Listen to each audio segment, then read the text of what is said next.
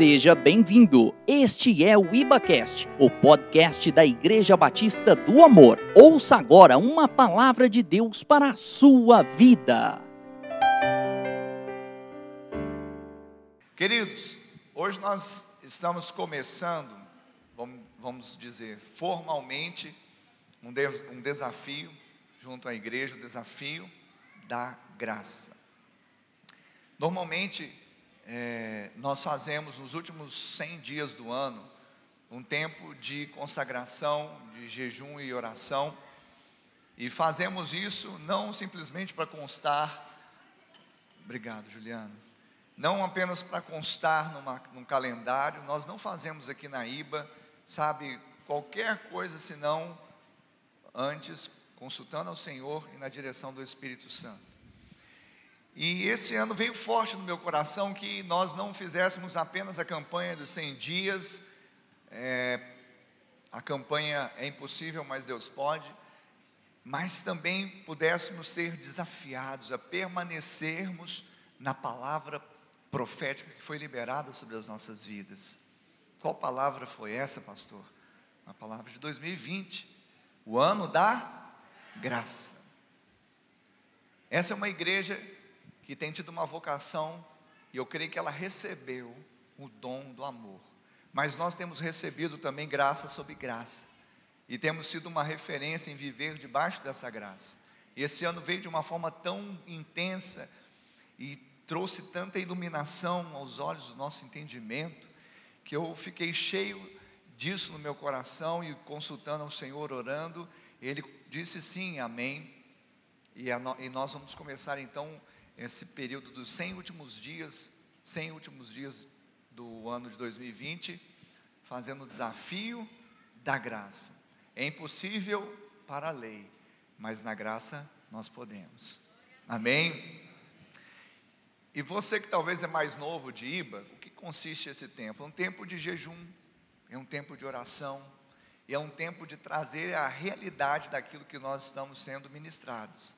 Se nós estamos debaixo da graça, então prepare-se para viver debaixo da graça. Pastor, mas eu vivo. Você vai viver graça sobre graça. Você vai viver de modo mais intenso e intencional. Suas ações, elas vão sempre ter essa, esse intento debaixo do Senhor e na direção do Espírito de viver de uma forma jamais vivida esse tempo de favor de Deus. E por isso nós vamos trazer pregações aqui. Prepare-se para mergulhar. Uma imersão vai acontecer nos próximos domingos e vamos trazer desafios, porque a graça, ela desafia a fé. A graça desafia a santidade. A graça desafia obras. E assim por diante. Nós vamos ter então em cada domingo um desafio associado ao desafio da graça. Amanhã, dia 5 de outubro, nós começamos o nosso jejum como igreja. O jejum que nós fazemos é um jejum parcial, então estaremos é, tirando o manjar das nossas mesas e vamos fazer então 21 dias, o primeiro ciclo desse jejum, 21 dias. Mas uma vez por semana faremos um jejum absoluto. Quantas horas, pastor? Quantas horas o Senhor, o Espírito te conduzir? Aqui, aqui não tem isso, não. Não sei se você já passou por, por isso. É 24 horas. E se não fizer, dá ruim. É, são doutrinas humanas, né? São, a gente vai falar sobre isso. Então, o quanto você realmente pode. Tem pessoas que não podem ficar oito horas sem comer, tomam remédios, precisam se alimentar. Tem pessoas que têm uma resistência que podem ficar 12 horas. Então, conforme o Senhor colocar no seu coração e você não tiver nenhum problema de saúde, você vai estabelecer 6, 8, 10, 12, 24 horas, um dia por semana faremos esse tipo de jejum. Mais informações no seu grupo pequeno, na sua célula. Amém? Quando que vai começar? Amanhã.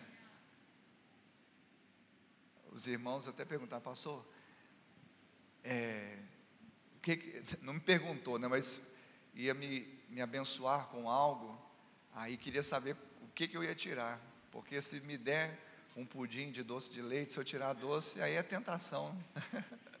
Não é verdade? A gente vai ser tentado, isso é fato. Isso é fato. Mas enfim. Então coloca isso no seu coração, porque se Deus tem o seu coração, ele tem tudo. E o contrário é verdadeiro. Se ele não tem o seu coração, ele não tem nada de você. Amém, queridos? Até dia 25. E nós vamos ver um mover de Deus. Vamos ver graça, sabe, entrando pelos poros da nossa alma, do nosso espírito, da nossa vida. Há pessoas que vão chegar aqui chorando, pastor. Situações que pareciam complexas, embaçadas, quando eu comecei a entender, sabe, o meu entendimento dilatou a respeito de favor imerecido, eu emergi pela fé, quantas coisas começaram a acontecer na minha vida, sabe, portas se abriram, bênçãos chegaram, sabe, porque eu pensei que estava travado por causa de mim mesmo, porque, porque eu não fui suficientemente bom, e aí quando destrava, aí, sabe, a coisa acontece, não é porque Deus, Ele tem uma predileção, é porque alguns já entenderam que a justiça que vem da lei, ela não vai gerar coisa alguma senão exaustão e decepção. Mas a justiça que procede da fé, que está associada à graça, traz bênção e provisão.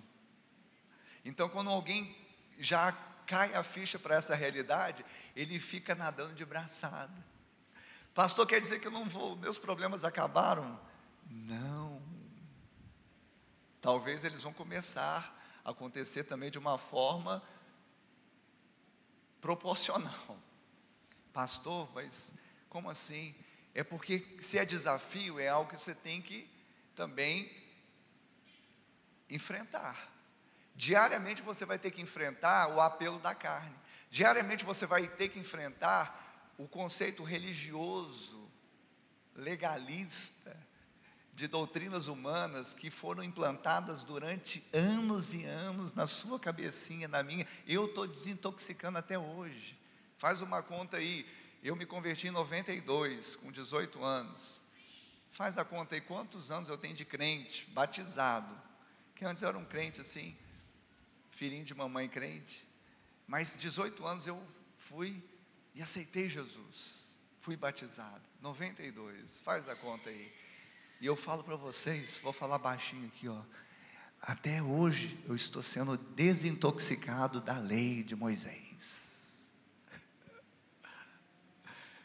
Então você ficou esperançoso? que eu acredito que a maioria aqui é mais novo que eu na fé. E idade a maioria também, eu estou com 47. Essa igreja é uma igreja jovem, né? Então é, é isso mesmo, operação detox. Vamos lá então? Abra então comigo lá em Gálatas, capítulo 2, verso 14.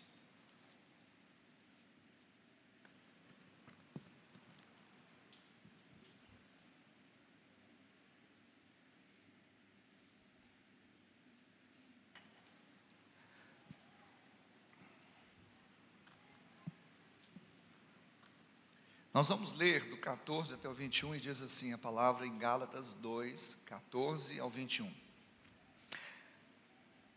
Quando, porém, vi que não procediam corretamente segundo a verdade do Evangelho, disse a Cefas, na presença de todos: Se, sendo tu judeu, vives como gentil e não como judeu, por que obrigas os gentios a viverem como judeus?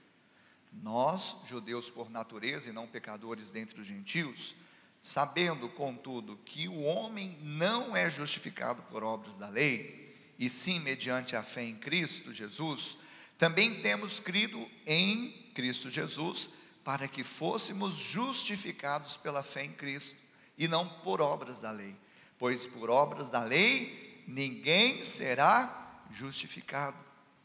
Mas se procurando ser justificado em Cristo, fomos nós mesmos também achados pecadores, dá-se-á o caso de ser Cristo ministro do pecado?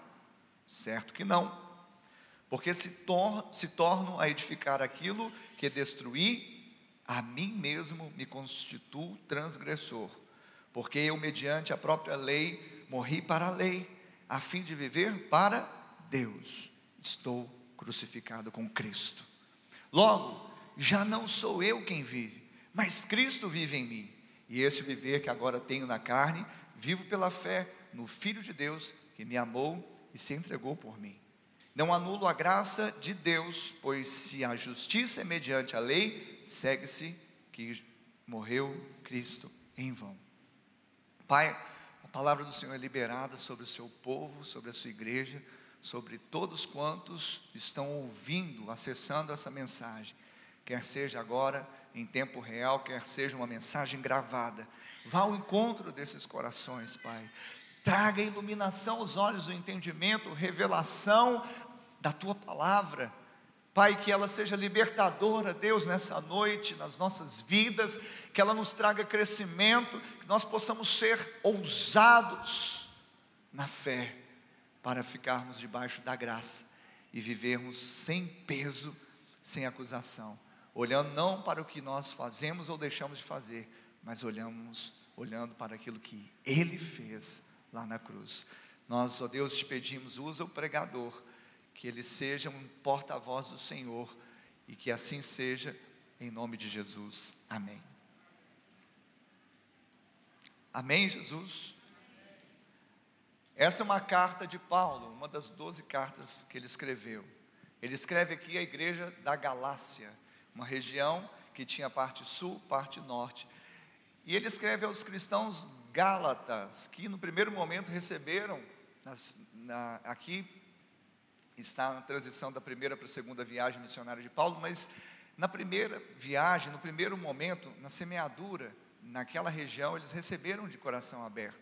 Eles estavam correndo, mas entraram alguém, alguns, na, na baia deles, né, na, na faixa, não sei, esqueci o nome, no estádio daquelas corridas, né, que tem as, as faixas, né? Hã? Raia, isso. Os religiosos entraram nas raias dos cristãos gálatas. E o que que isso aconteceu? E o que que isso se, o que que isso ocasionou?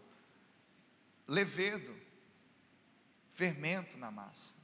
E um pouquinho de fermento leveda toda a massa, não é verdade? Então, na sua carta aos cristãos gálatas, Paulo estava determinado a defender, fazer uma apologética. Quando você ouvir essa palavra, apologética, defesa de fé, ele estava determinado a fazer uma apologética, uma defesa de fé. Qual que era a defesa? A verdade do Evangelho. O Evangelho tem um Evangelho de mentira, tem o Evangelho segundo, não sei quem, né? não vou falar aqui para não constranger ninguém. Mas o Evangelho é de Cristo, o Evangelho é da graça. Então Paulo estava ávido para fazer isso, por quê? Porque os filhos espirituais dele, ali na Galácia, estavam correndo grande risco, não só correndo, mas alguns já estavam trazendo rudimentos da lei novamente, se submetendo a jugo de escravidão novamente, pensando que circuncisão salvava, pensando que tem que ser, tem que ser do judaísmo primeiro, depois se torna. Não.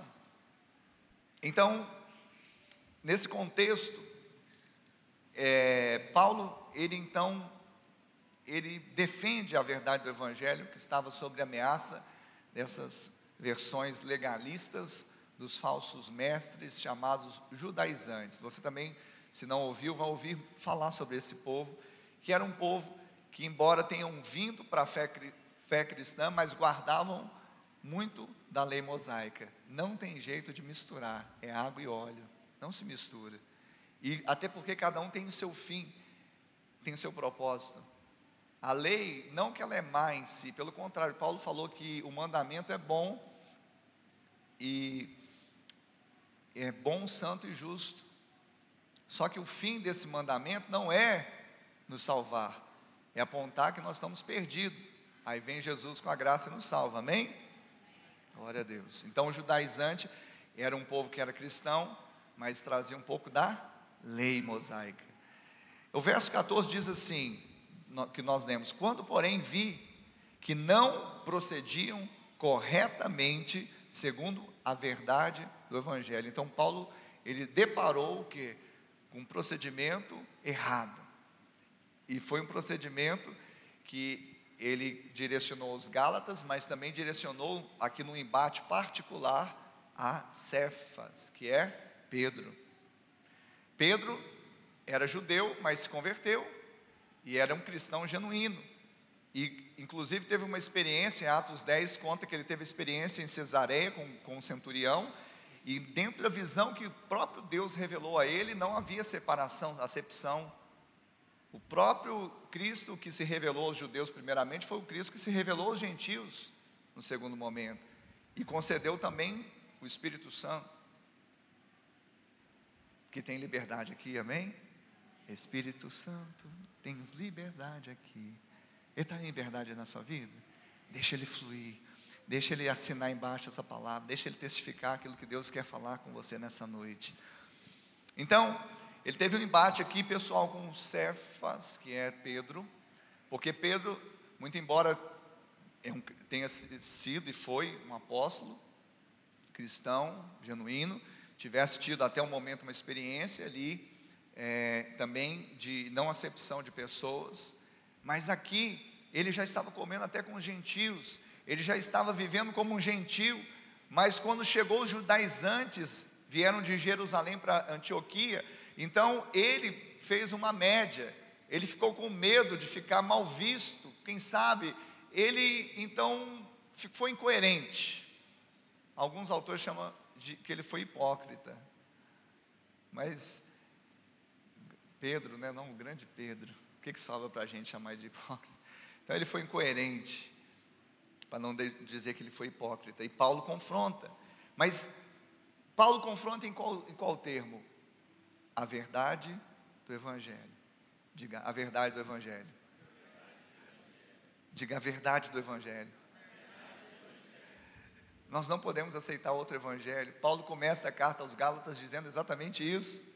Se ele ou algum anjo que descesse do céu, não é anjo que, de, que vem do, das profundezas, que é um anjo caído, mas um anjo que vem do céu, um anjo de Deus. Ou ele mesmo, como apóstolo, pregasse outro evangelho que não fosse esse, que, que fosse anátema, maldito. Então, os termos são da verdade do evangelho. E a verdade do evangelho é graça e não lei. A verdade do Evangelho é uma carta escrita pelo Espírito nos, aos corações, ou nos corações, e não em tábuas de pedra. A verdade do Evangelho é a palavra da cruz, ou seja, a obra de Cristo e não as obras da lei. O Evangelho gira em torno de uma pessoa, e essa pessoa se chama Jesus Cristo de Nazaré, o nosso Senhor e Salvador. Não existe outro Evangelho. Não existe outra verdade. As pessoas muitas vezes elas têm dificuldade de reconhecer a verdade absoluta, né? Porque eles falam que verdade é relativa. Pode ser no mundo, mas quando encontra Jesus, encontra-se a verdade absoluta. Porque ele não coloca eu sou uma verdade, eu sou um caminho, ele fala eu sou a verdade. Eu sou a verdade. E João vai escrever lá também no primeiro no evangelho no primeiro capítulo, no verso 14, que ele, no verso 17, que Moisés trouxe a lei, mas a graça e a verdade vieram por meio de Cristo, porque Ele mesmo é a graça, Ele mesmo é a verdade. Então, nós temos convicção que o Evangelho gira em torno de uma pessoa, saber Cristo Jesus. Então, somos desafiados para, como os de Gálatas também, somos desafiados a crer e receber, e não a fazer e merecer. Diga, crer e receber. Agora, como um crente mesmo, cheio de fé que anda debaixo da graça, diga, crer e receber. Porque isso é chave. Se eu parasse aqui a mensagem fosse embora, você já, já tinha recebido uma porção. Crer e receber. Crer e receber. Não no intelecto, revelado. Eu vou crer e vou receber. Eu vou crer e receber. Eu vou crer e receber. Uh! Pastor, parece fácil demais. Se fosse fácil, todo crente seria vencedor. Por que, que tem crente derrotado? Porque prefere fazer e merecer. Por que, que tem crente derrotado? Porque prefere a lei. A lei fala, faça. A graça fala, ele fez. Caiu a ficha aí? Para quem caiu a ficha, dá um glória a Deus bem alto aí. Amém. Pode aplaudir o Senhor Jesus.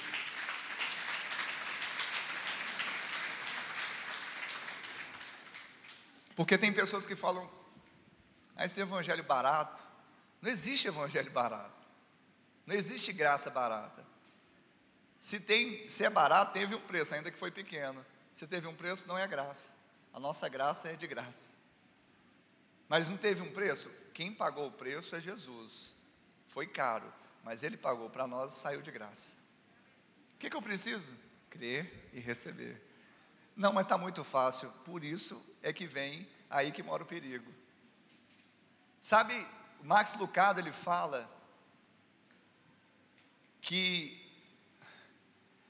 Deixa eu ver se eu lembro dessa frase dele. Ele, ele diz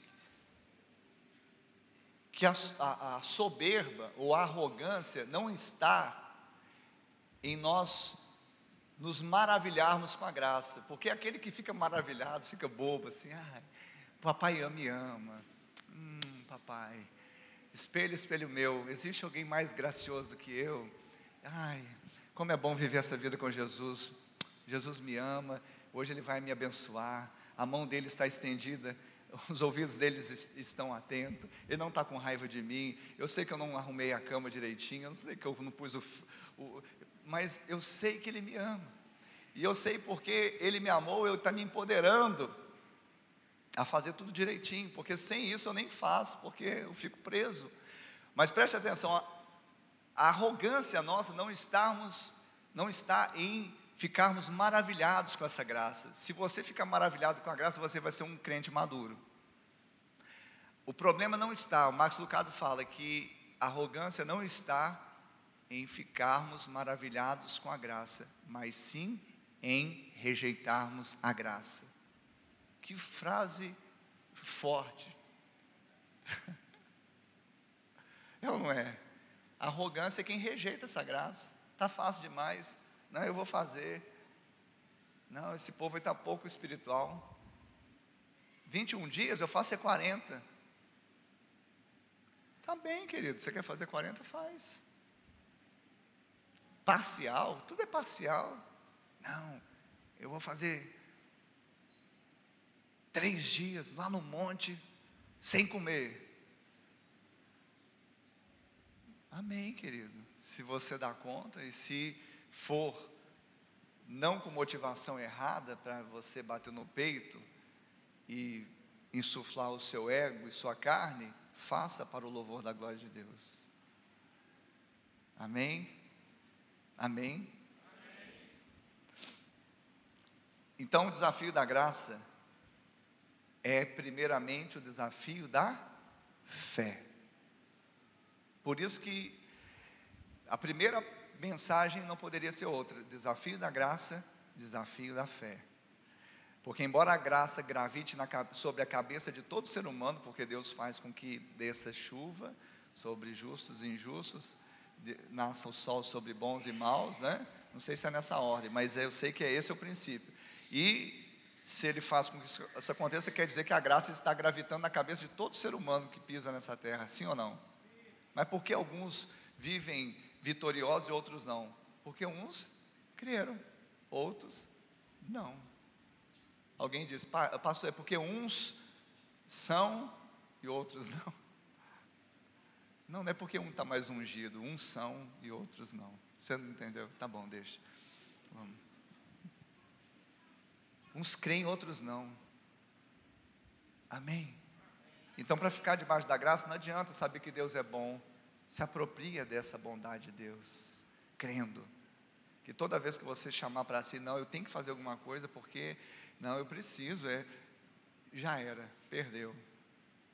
Mas quando você fala, ele fez e ele me concedeu, e você crê nisso, aí você recebe. Como eu falei, se fosse fácil, todo crente que você conhecesse ia ser vencedor. Mas não é, por quê? Porque não crê. Parece simples. E na verdade Deus pôs um caminho simplificado, que a lei era muito complexa, mas a graça é simples, é crer. A lei tem que plantar bananeira, tem que.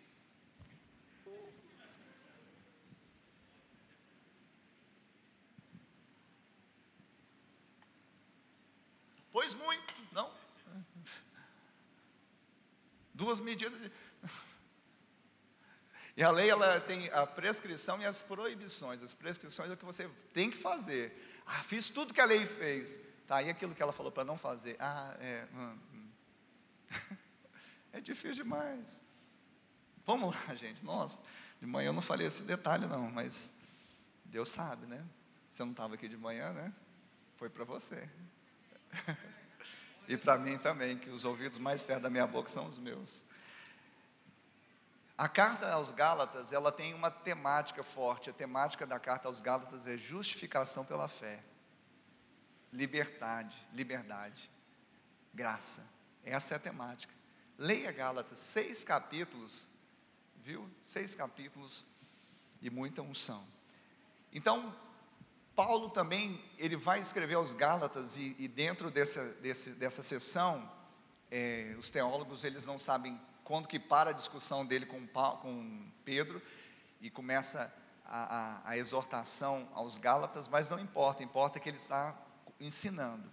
Então ele ensina sobre justificação pela fé. E nós precisamos falar de justificação pela fé. Por quê? Porque todo crente, ele é justificado pela fé. Você é só, você se chama crente, ah, e, e o crente foi chamado de crente foi em Antioquia pela primeira vez, tá? Foi Primeira vez que chamou, ô oh, crente, cristão, pequeno Cristo, foi lá em Antioquia. Então todo crente só é crente porque ele foi justificado. Ele só é cristão, pequeno Cristo, porque ele foi justificado pelo Cristo. Justificação é o ato através do qual Deus declara o pecador justo. Ato. Como que é? Está lá um pecador, Ricardo Arturo Tatis Batista, em 91.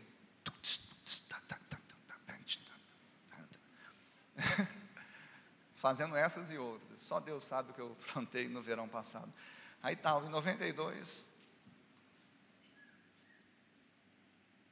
Eu estou perdido, eu estou nu, estou sujo, estou embaçado. Minha vida não vai para frente. Aí Jesus aparece. Então, eu estava no caminho de morte? Sim, estava. E agora Jesus pagou minha conta e Ele me deu vida? Sim, eu creio. Justo. Ah, mas eu não tenho que fazer tudo direitinho, tem que ler a Bíblia todo dia direitinho, fazer jejum. Não, querido, esse é um processo. Justificação é ato, santificação é processo. Amém? Então a gente tem que falar disso aqui. Então, justificação pela fé é um ato através do qual Deus declara o pecador justo. Como um pecador pode ser justificado diante de um Deus santo? É uma pergunta que não quer calar. Somente pela graça, que é acessada pela isso.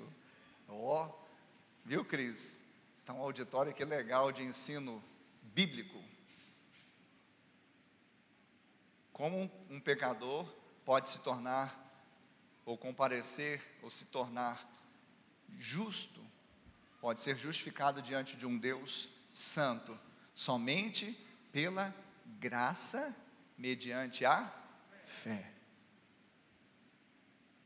Amém até aí? E é interessante porque esse tema, ou lema, justificação pela fé, foi o lema da reforma protestante na, no século XVI. Martinho Lutero, ele foi impactado exatamente quando ele leu Romanos, estava lá, o meu justo viverá por fé, pela fé. E se é o, é o lema que mudou a história da igreja no século XVI, deve ser o lema que também vai mudar a história da igreja no século XXI. Especialmente a Igreja Batista do Amor. Uh!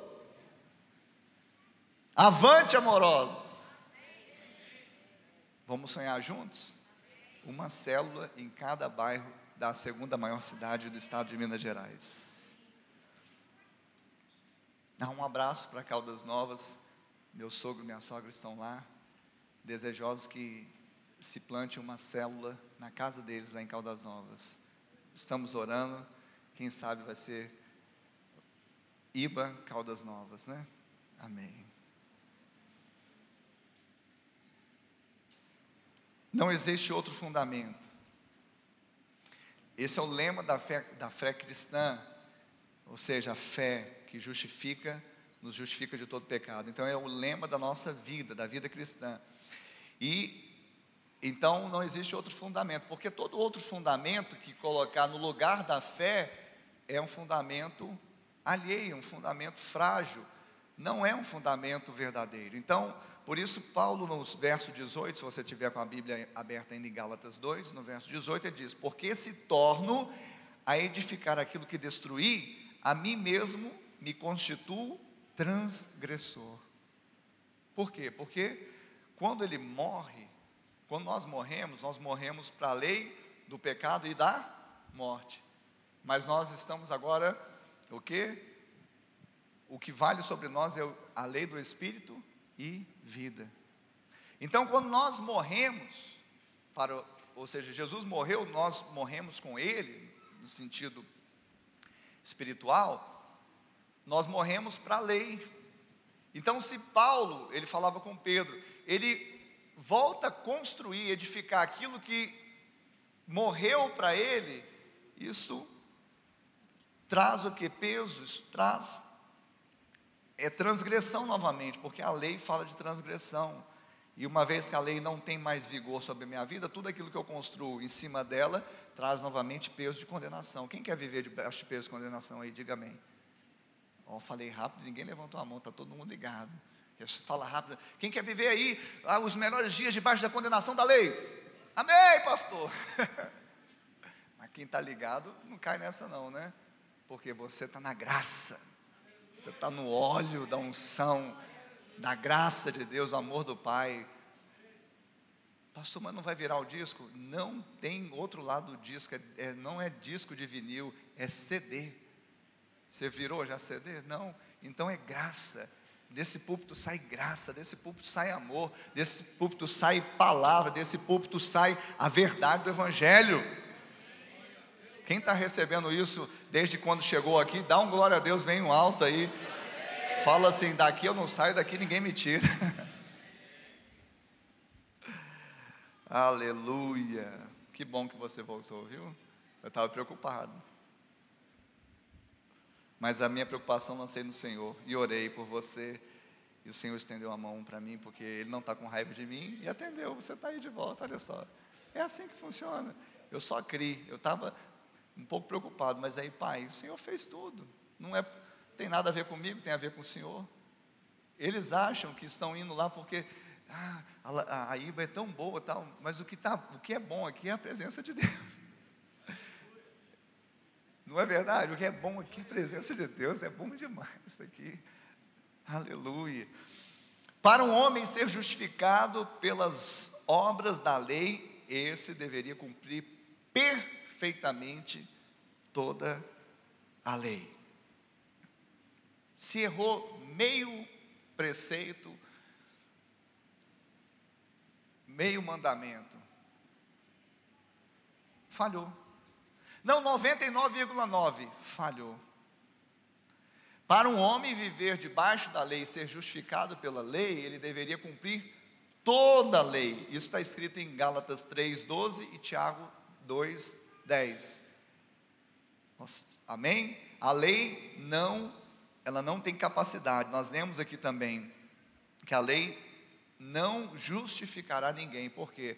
Porque todos pecaram. Paulo vai dizer isso lá em Romanos. Todos pecaram. Quantos pecaram? O Zezinho, o Joaquim, o Ricardo, o Danilo. Todos. Minha mãe, Wanda, a mais santa que pisou nessa terra depois de Jesus, minha mãe, Wanda, pecadora. Não é porque é minha mãe, não, mas eu nunca vi uma pessoa tão santa como ela na, na terra, mas pecadora. Todos pecaram. Então, o pecador, deixa eu ler aqui, porque sempre eu confundo essa parte aqui.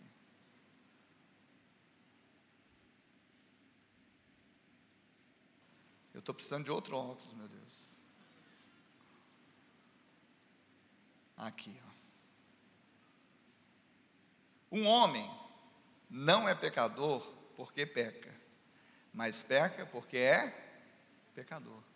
O homem não é pecador porque peca. A gente fala assim: ah, aquele bandido, olha só o que ele fez, é, é uma pessoa horrível, horrenda, pecador. Não. Você que é bonzinho, faz tudo direitinho, não matou ninguém, não roubou ninguém, pecador também. Isso é herança de Adão. Todos pecaram. Então o homem não é pecador porque peca, mas peca porque é pecador. Então pede para o pecador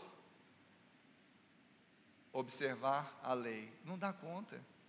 Porque uma hora ele vai falhar, condenado. Amém? Então, queridos, preste atenção. A lei jamais poderia justificar, porque a carne está enferma pelo pecado. Seria impossível na lei, mas na graça nós podemos. Amém? Por isso que o desafio é impossível, mas Deus pode. É impossível para a lei, é impossível para o mundo, é impossível para os preceitos, é impossível para a doutrina, é impossível para isso, é para aquilo, mas na graça é possível. E na graça que se crê, porque tudo é possível ao que Quantos nós temos, crentes nós temos aqui nessa noite? Amém? Então, o que se tornou impossível a lei, a de, desculpa, o que se tornou impossível a lei, Deus fez pela graça, quando enviou o seu próprio filho e colocou os nossos pecados sobre ele e depositou em nossa conta a justiça de Cristo. Nós devemos nos lembrar de que o favor da justificação é um ato, como eu falei, não um processo. E é um ato de Deus e nada tem a ver com o resultado do seu e do meu caráter, ou das obras boas que nós fazemos. Então, para andar debaixo da graça, nós devemos andar debaixo da fé. Amém, queridos? Segundo ponto que Paulo traz aqui. O segundo ponto está associado a não anular a graça de Deus. E a gente olha aqui e acha que os Gálatas eles receberam essa reprimenda porque eles estavam ali sob forte influência dos judaizantes e, e, querendo trazer circuncisão, trazendo ainda um pouco de Moisés e aquilo e, e ah não, pastor, mas eu não mexo com esse negócio de circuncisão, até tenho medo de, de, de cirurgia.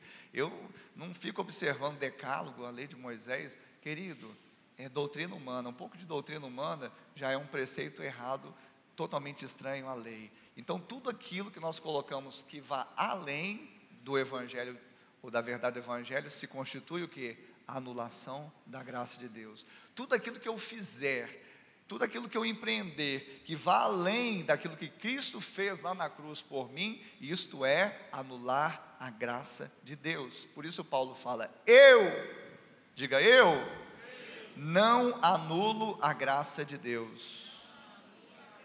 Verso 21 não anula a graça de Deus. Porque se a justiça é mediante a lei, logo segue que Cristo morreu em vão. Então, por que Cristo morreu se eu posso fazer?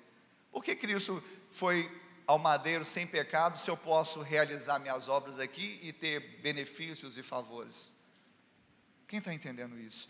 Então, isso é algo primordial que não deve entrar apenas no nosso intelecto, mas deve descer para o nosso coração e principalmente sedimentado no nosso espírito. Então, se temos que fazer isso, não fazermos aquilo, cumprirmos esse mandamento, não quebrarmos aqueles outros, temos que obedecer, precisamos ser bons o suficiente para sermos aceitos e não e recebermos o favor do Pai, então Cristo morreu em vão.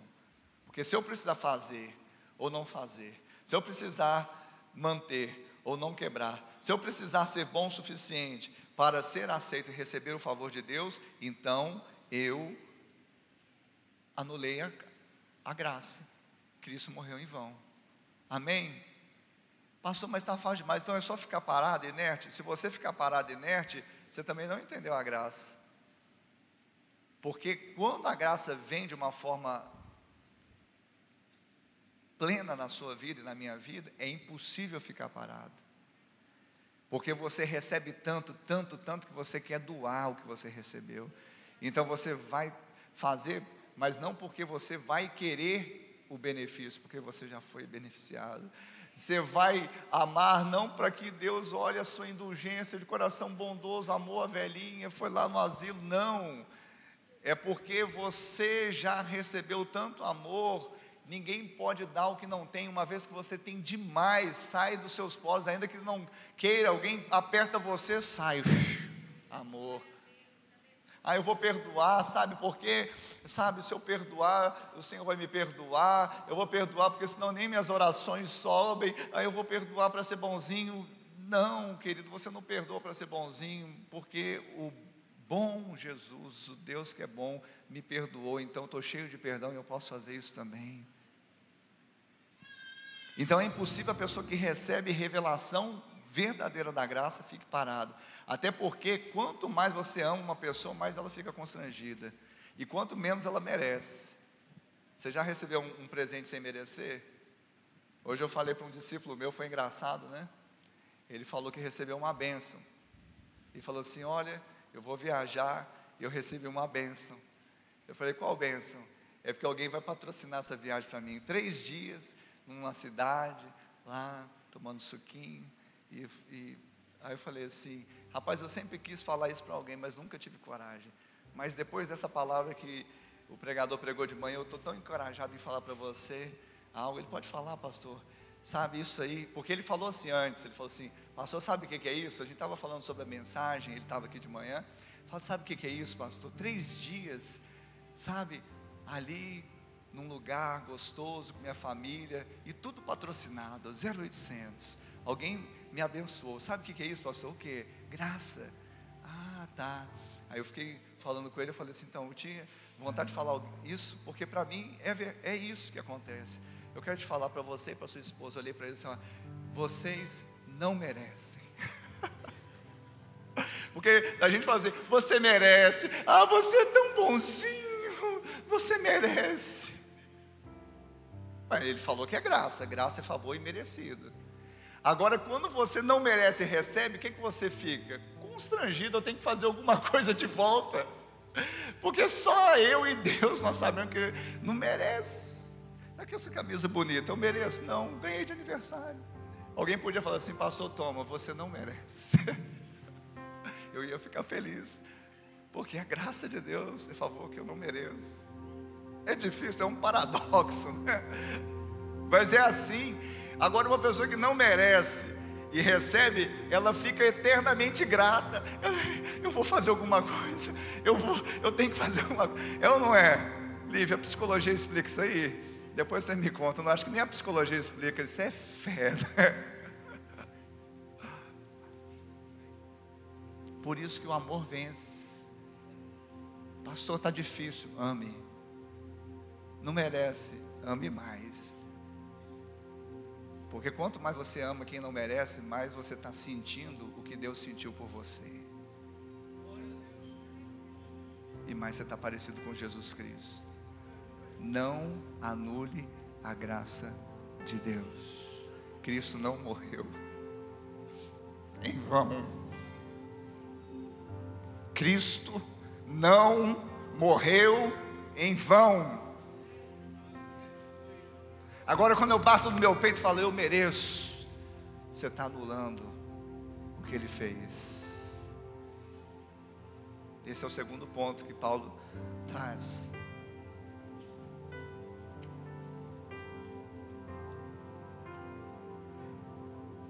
Queria falar também que nesse segundo ponto, de não anular a graça de Deus, nós precisamos entender que só existem dois tipos de justiça. Só tem dois tipos de nós andarmos nessa vida sob duas justiças. Quer dizer, você vai ter que escolher uma delas. Não tem jeito de misturar também essas duas justiças, porque elas são água e óleo. A justiça que procede da lei. E a justiça que procede da graça. A primeira vem de obras. Requer o que?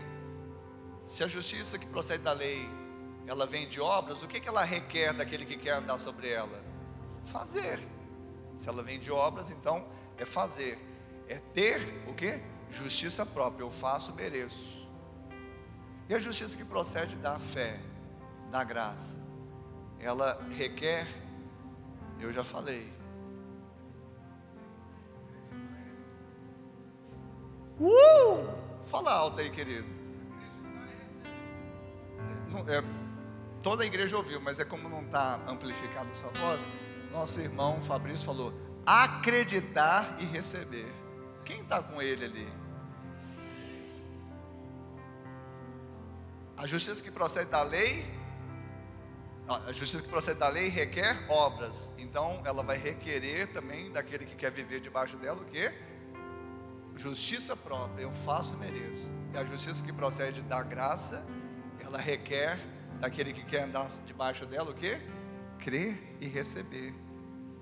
Porque se a justiça que procede da lei fala, faça, a justiça que procede da graça e da fé diz: Ele fez. Você está recebendo essa manhã, nessa noite. Você está recebendo essa revelação, essa iluminação. A sua vida nunca mais será a mesma.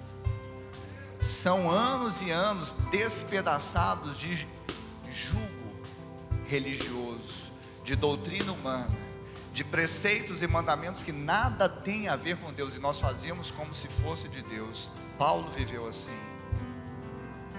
Só que a ficha dele caiu e ele caiu literalmente com o rosto em pó, em terra. Então ande debaixo da segunda justiça, que é a justiça que procede da fé, que requer crer e receber. É a justiça de Cristo. A primeira atrai maldição, pastor. Gálatas 3:10. Porque aquele que não cumpre todo o preceito da lei, ele vai ser o que? Amaldiçoado. É interessante, na lei você tem que cumprir todos os mandamentos, porque se você errar um, você erra todos. Na graça, você acerta um, que é crer, e acertou todos. Então, a primeira, que é a, a, a justiça que vem da lei, ela atrai maldição, mas a segunda atrai bênção. Nós abrimos o culto dessa noite dizendo, Hebreus 4,16, que nós podemos nos achegar confiadamente ao trono da graça, para receber o que? Graça e misericórdia e socorro em tempo oportuno. Então, quando nós estamos debaixo da graça, corremos para o trono da graça, corremos para a justiça de Cristo, então nós encontramos o que? A bênção. E não, some, não somente nós a encontramos, mas como em todo lugar que nós andamos, ela vai nos seguindo. Ela vai nos, sabe, como aquele míssil teleguiado. Onde vai, ela vai te acertar. Assim como quem quer viver debaixo da lei, é questão de tempo a maldição acertar a pessoa, porque não consegue. Agora, uma das armas do inimigo, deixa eu falar aqui, isso aqui eu preciso falar. Meu Deus, está rendendo aqui hoje. Uma das principais armas do inimigo, se não, para não dizer a principal, para mim, hoje, com a clareza que eu tenho acerca desse assunto, eu diria que a principal arma do inimigo, sabe qual é? A principal arma do inimigo é gerar dúvida no coração de um filho de Deus. Foi assim no início, lá no Éden. Que? Foi assim que Deus disse: se comer vai morrer? Certamente que não. Não é assim que foi? Ele continua com a mesma estratégia: gerar dúvida no coração de um filho de Deus, dúvida de que o Pai o ama, dúvida de que ele quer favorecê-lo. Dúvida de que a obra de Cristo foi suficiente. Então, quando eu penso, será que Deus me ama? Será que Ele quer me favorecer? Será que a obra de Cristo foi suficiente? Então, assim, de forma sutil, ele faz com que um cristão, um filho de Deus, pense que precisa conquistar o amor do Pai. Isso é a pior relação que tem. Até no mundo natural é a pior relação. Se eu preciso conquistar o amor da minha esposa, é a pior relação. Porque eu sei que eu vou falhar nisso. Mas quando ela deliberadamente decide me amar, aí ela me empodera para continuar respondendo a esse amor que ela está liberando sobre mim. Quem está entendendo isso? E vice-versa. Eu falei da esposa, mas pode ser o marido. A nossa relação com Deus ela é unilateral. Ele decidiu nos amar. Não há nada que você faça ou deixe de fazer que Ele vai te amar mais ou menos. Ele decidiu te amar. E pelo que consta, o tipo de amor dele é amor eterno com que Ele te ama. E com a benignidade dele, Ele vem te atraindo para si. Então, quando o diabo consegue de forma sutil trazer esses pensamentos, o cristão, o filho de Deus, ele pensa que precisa conquistar o amor do Pai, ele deve ser bom para merecer o favor do Pai, e finalmente torna vã a morte do filho. Quem é pai aí? Levanta a mão. Pai ou mãe? Eu falo pai no lato senso. Uma perguntinha. Você sempre deu ao seu filho porque ele merecia receber? Pastor, quase nunca eu dou. né? Alguns vão falar assim: quase nunca eu dou porque ele merece. Então você está parecendo com Deus, o Pai. Mas quando você dá sem merecer, aquilo gera algo no mundo espiritual que você não compreende. Alguns vão chamar de trouxa outros vão chamar de bobo, outros vão falar isso não funciona, mas o céu está dizendo: é isso aí, você, o que você está fazendo na, na terra está parecido com o que acontece no céu.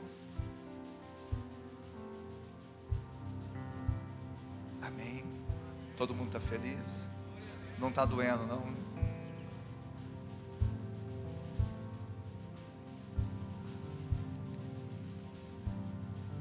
A gente pode perguntar como isso acontece, pastor. Eu já falei também, de certa forma a gente vai mix, né? Legalismo religioso, doutrina humana, sabe? Eu não sei se o irmão está assistindo, tem um irmão que chegou na igreja, ele teve passagem pelo sistema prisional. Aí ele falou que foi batizado. Eu achei lindo o testemunho dele, que ele aceitou Jesus lá e foi batizado lá. Mas lá na, na cela, ele diz que tinha correntes também religiosas lá, cristãs evangélicas. Aí quando eles foram fazer o batismo, não, esse batismo não pode não, isso aí Deus não gosta. Eu falei, gente, tem alguém querendo quebrar a lei lá dentro? Você está entendendo? Eu achei isso, meu Deus. Vamos servir a ceia aqui para os irmãos dessa célula, célula. Não, não, Deus não gosta que não pode ser. É sutil, mas acontece. Nós vamos servir a ceia. Ah, pastor, eu estou muito bem. Então fica bem, filho. Se você já nasceu de novo e se, já se batizou, a comando, a, a orientação de Paulo é examine-se a si mesmo. Examinar não é para te reprovar. O exame não é, o exame de Deus é para provar. Deus ele nos tenta para tirar o pior de nós, ou seja, não, desculpa. O diabo nos tenta para tirar o pior de nós, para nos reprovar. Deus nos prova para tirar o melhor de nós, para nos aprovar. Amém? Então, na ceia, nós temos um exame. O exame não é simplesmente, ah, eu sou crente ou não sou. Ah, eu não estou me sentindo muito crente. Não é isso. É se você está em comunhão com o corpo. Porque senão incoerência, incoerência vira ritual. Estou comendo pão, bebendo o cálice, mas não tenho comunhão com meu irmão, não vou à célula, venho no dia que quero, etc. Não. Essa realidade de ser igreja tem que comunicar com o que você está fazendo aqui. Eu sou o corpo de Cristo, sou um com Jesus, sou um com meu irmão. Amém? É esse tipo de exame. Se você se examinar dessa forma, as outras áreas também vêm no pacote. Oh Deus, pode continuar, gente? Então vamos lá. Então esse legalismo religioso, ele só serve para alimentar a carne e o ego. Por isso que alguns parecem mais espirituais e outros menos. Não porque o são de fato, mas porque aparentam ser, fazem mais rituais, têm um crentez, sabe o crentez? É o vocabulário do crente mais, sabe, amplo, tem mais vocabulário. Ou varão de guerra, vestimenta. Hoje a pastora falou assim: Meu bem, você não vai com essa roupa aí, não, né? Você vai pregar no culto de ceia. Eu falei: Ah, tá calor, meu bem. Não. Aí eu não falei para ela, falei assim: Não, mas nós estamos na graça. Eu sei que ela quer o melhor para mim, né? Ela, tudo que tem bom em mim, bonito, é ela que fez, ela que proporcionou tudo. Mas preste atenção, isso não é ritual. Eu não vou pôr um terno para me se pra parecer espiritual para você. Amém? Mas tem gente que acha que quem está aqui na plataforma é mais santo. Consegue até ver uma certa um ser alado assim. Consegue. E, e por isso que eu, não, eu gosto muito de célula. A célula nos aproxima, nos deixa páreo. Porque aqui parece que é, nossa, é, é, sabe, não. Às vezes, sabe, essa forma que a gente tem de ver o outro espiritual, porque ele ora alto, porque ele faz isso, ele rodopia. Querido, olha Deus, se fizer isso para a glória de Deus, eu amo chorar, gritar, tal, mas eu sei que se não for com um sentido para a minha vida, não é barulho. Amém, Jesus? Então você é espiritual, diga eu sou espiritual. Mas a sua espiritualidade está ligada à sua maturidade. E a sua maturidade está ligada a quanto você reconhece que não merece, mas você acessa por fé. Sabe quem é mais espiritual? Quem mais acessa a graça por fé. A diferença é essa. Tem uns que a ficha já caiu, desistiu de ficar matando no peito fazendo do seu jeito, que acha que é bom, que faz e acontece, e está dependendo só de Deus e crendo na obra do Calvário. Esse é mais maduro. E aí você vê a pessoa. Meu Deus. O último ponto. Aleluia. O último ponto dessa, desse momento aqui, desafio da graça, pela fé, é que nós vivemos na carne, sim ou não? Você vive aonde? Na carne. Esse invólucro que dá o espírito, né? Você possui uma alma, tem um espírito e habita no corpo, carne. Seu corpo ainda não é glorificado, como o meu não é. Então o que, que ele pede? Prazeres, deleites que satisfazem a carne. E como a nossa carne veio do pó da terra, um, uma, alguém que gosta muito de carne chama-se antiga serpente, porque a maldição veio sobre ela e ela passou a comer do pó da terra. E por coincidência, nosso corpo é feito do pó da terra. Você está entendendo? Quem está doidinho para Só que quanto mais você vive no Espírito, é guiado pelo Espírito, menos você vive na carne. Você vive na carne, mas o viver que você vive na carne, você vive pela fé. Diga fé. Então, tudo pode estar conspirando contra, mas o céu está conspirando a favor. Eu decido crer no céu, eu decido crer em Deus. Tudo diz que não, mas o céu, o Senhor diz que sim. Tudo aponta para a minha queda, mas Jesus já me levantou. Quem está entendendo isso? Então, viver na carne, eu vivo pela fé no Filho de Deus, não no Filho, esse Ricardo, não no homem, não, no Filho de Deus que me amou e que se entregou por mim. E a pergunta é, e Paulo faz essa pergunta: se ele não poupou o seu próprio filho antes, por todos nós o entregou, o que ele não nos dará ou que Ele não nos dará graciosamente com Cristo. Se Ele não poupou Jesus, o que, que Ele não te dará? Ele deu o melhor. Amém, Jesus? Então nós devemos entender isso. A lei, ela vem para voltar o pecado, que por sua vez alimenta a carne. A carne escraviza o homem. Mas a graça foi superabundante e reina pela justiça. Como Cristo, por amor, se entregou por nós morreu pelos nossos pecados e cancelou o escrito de dívida que era sobre nós. Agora não precisamos mais viver como se fôssemos devedores da graça, da, da carne. Isto é graça. Pela fé nós nos identificamos com Jesus na morte pelo batismo. Então também a nossa carne foi crucificada. Por isso, Paulo disse: Estou crucificado com Cristo. Diga, estou crucificado com Cristo.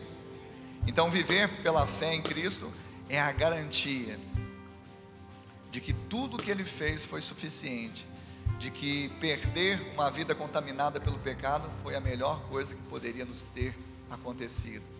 Que ele vive em nós e podemos viver vitoriosos e andar em novidade de vida. E voltar para Moisés é como se fosse voltar para o cemitério das obras mortas. Não volte para lá. Você agora recebeu não mais o espírito de da, não tem mais o efeito, a vigência da lei do pecado da morte. Agora o que está sobre sua vida é o espírito e vida que te livrou da lei do pecado da morte. Ou seja, agora a lei não tem mais vigor, nem mesmo na sua carne, porque você morreu para a lei, você morreu para o mundo e você vive para Deus. Isto é graça de Deus, você acessa pela fé. Quem quer andar debaixo de graça, fique de pé no seu lugar. Quem quer andar debaixo de fé, fique de pé no seu lugar. Feche os seus olhos, deixa o Pai ministrar o seu coração nesta hora. Deixa Deus ministrar. Deixa Deus ministrar. Deixa o Espírito do Senhor processar aquilo que você recebeu na mente, aquilo que você teve, a cognição, mas deixa o Espírito Santo selar, trazer impressões, situações que precisam mudar, mas você entende que a mudança não é no braço, é você crer, é você crer, porque muitas vezes você vai até um determinado momento, mas ali você, ai, eu não consigo, porque você deixa de crer. Continue crendo, continue crendo, continue acreditando, continue esperando, continue confiando. Ele é Deus, Ele é fiel, a graça dele está sobre a sua vida. Oh! Ei!